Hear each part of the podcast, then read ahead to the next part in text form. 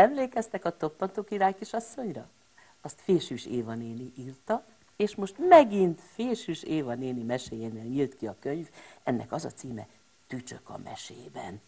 Na nézzük csak. Egyszer egy tücsök mezei virágcsokor közé keveredett, és azzal együtt egy szobába került. Szép szoba volt, barátságos, rendes, és délelőttönként csupa csend, mert mindenki elment hazúról. Ilyenkor csak a függönyrésen át beszabadult napsugarak kergetőztek, asztalterítőn, polcon, virágon, de azok nem ütöttek zajt, hiszen fénycipőben jártak. Hallottál már ilyenről, virág? Fénycipő. A tücsök jól érezte magát, és elhatározta, hogy keres magának egy kényelmes zugot.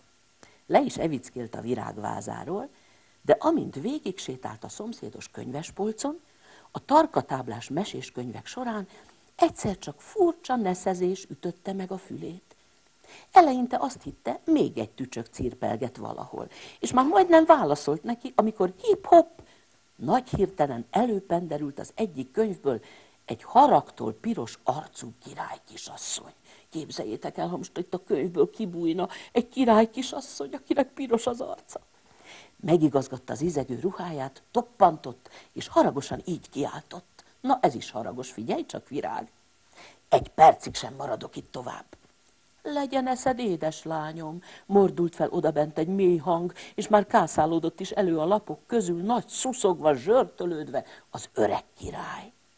Előbb a csizmás lábát dugta ki, azután a koronája csücske jelent meg, végül az egész felséges, bánatos képe, hanem a király kisasszonyt nem hatotta meg az apai szó.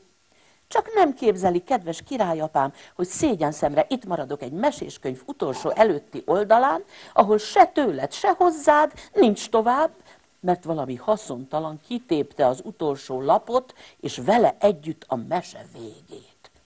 Úgy van, igaza van, mi sem tűrjük tovább ezt a sorsot.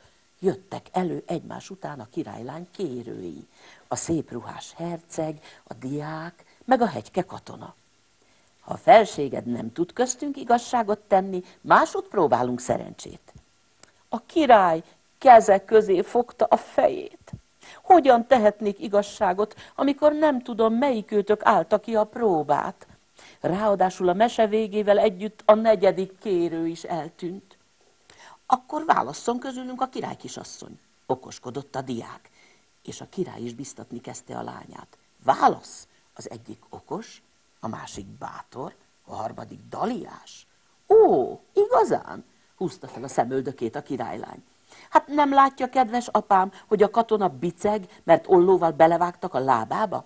A diák képe csupa tintapetty, a herceg bársony ruhájára pedig zsíros kenyeret ejtettek? De ha nem így volna, én akkor is csak a szegény favágót szeretném. Azzal akkora sírás rívás csapott, hogy most már a többi meséből is egymás után bújtak elő, a más kalandban pórul járt, más király kisasszonynál hoppon maradt legények hogy megpróbálják megvigasztalni. Hát, ha mosolyával együtt az ő szerencse csillaguk is felragyog. Minden szépet, minden kincset előhordtak, még a színes képeken ficánkoló csillagos homlokú paripákat, aranyszőrű barikákat is elébe terelték, de hasztalan. A király kisasszony kijelentette, hogy ha valaki meg nem találja a mese végét, világgá megy. Több se kellett a mese népnek megijedt a sok király és királylány, hogy egyszer ők is hasonló sorsra jutnak. Hát akkor inkább felkerekednek, és itt hagyják üresen az egész meséskönyvet. Hát képzeljétek, hát milyen lenne egy meséskönyv üresen, amiben nincsenek mesék. Na hát nézzük, csak ugye nem hagyták, szerintem nem hagyják a végére mese nélkül a meséskönyvet, ugye? Ugye nem? Na nézzük.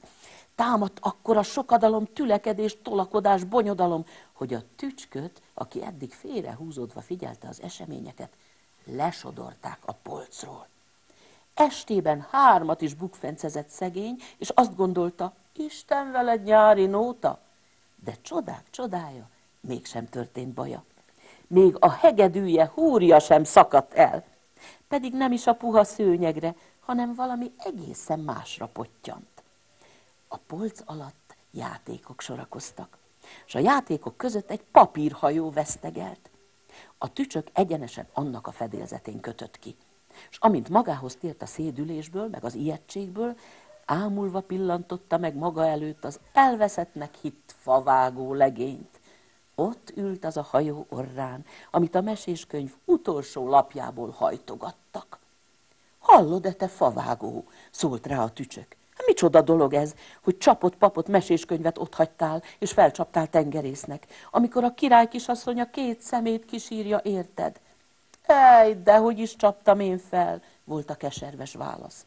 Hiszen erőnek erejével téptek el tőle. Éppen azon búsulok, hogy ezzel a papírhajóval a pusztulás vár rám, mihelyt a gazdám hazajön, és vízre bocsájt a fürdőkádban. Bár csak valami csoda folytán visszajuthatnék addig az én szívbéli mátkámhoz. No, akkor fel a fejjel, mert itt a csoda, mondta vígan a tücsök, azután akkorát rikkantott, amekkora egy tücsöktől kitelhet. Hé, ti odafent, ne menjetek sehová, hanem ereszétek le gyorsan a mese legerősebb fonalát, hogy hozzákötözhessem a végét, mert megtaláltam. A többi már úgy ment, mint a karikacsapás. Egy-kettőre felhúzták a polcra a papírhajót, óvatosan szét is bontották, hiszen voltak hozzá elegen.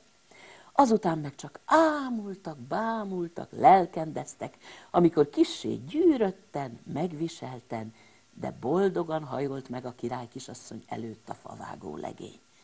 Az igazság is kiderült, ő állta ki a próbát. Most már semmi akadálya sem lehetett a lakodalomnak. A tücsök pedig csak azt kérte jutalmul, hogy udvari zenész lehessen a kacsalában forgó mesepalotában. Rendben van, bólintott örömmel az öreg király. Tündér Ilona is előkerült valahonnan, és egyetlen varázspálca suhintással úgy ragasztotta vissza a könyvbe az utolsó lapot, hogy azon azóta a tücsök is rajta van. Legszívesebben megmutatnám nektek, de nem tudom, kié az a mesés könyv nézzetek otthon utána. Ezt írja Fésűs Éva néni. Na, majd megnézzük a polcon, hogy melyik meséskönyv utolsó lapján van egy tücsök. Jó?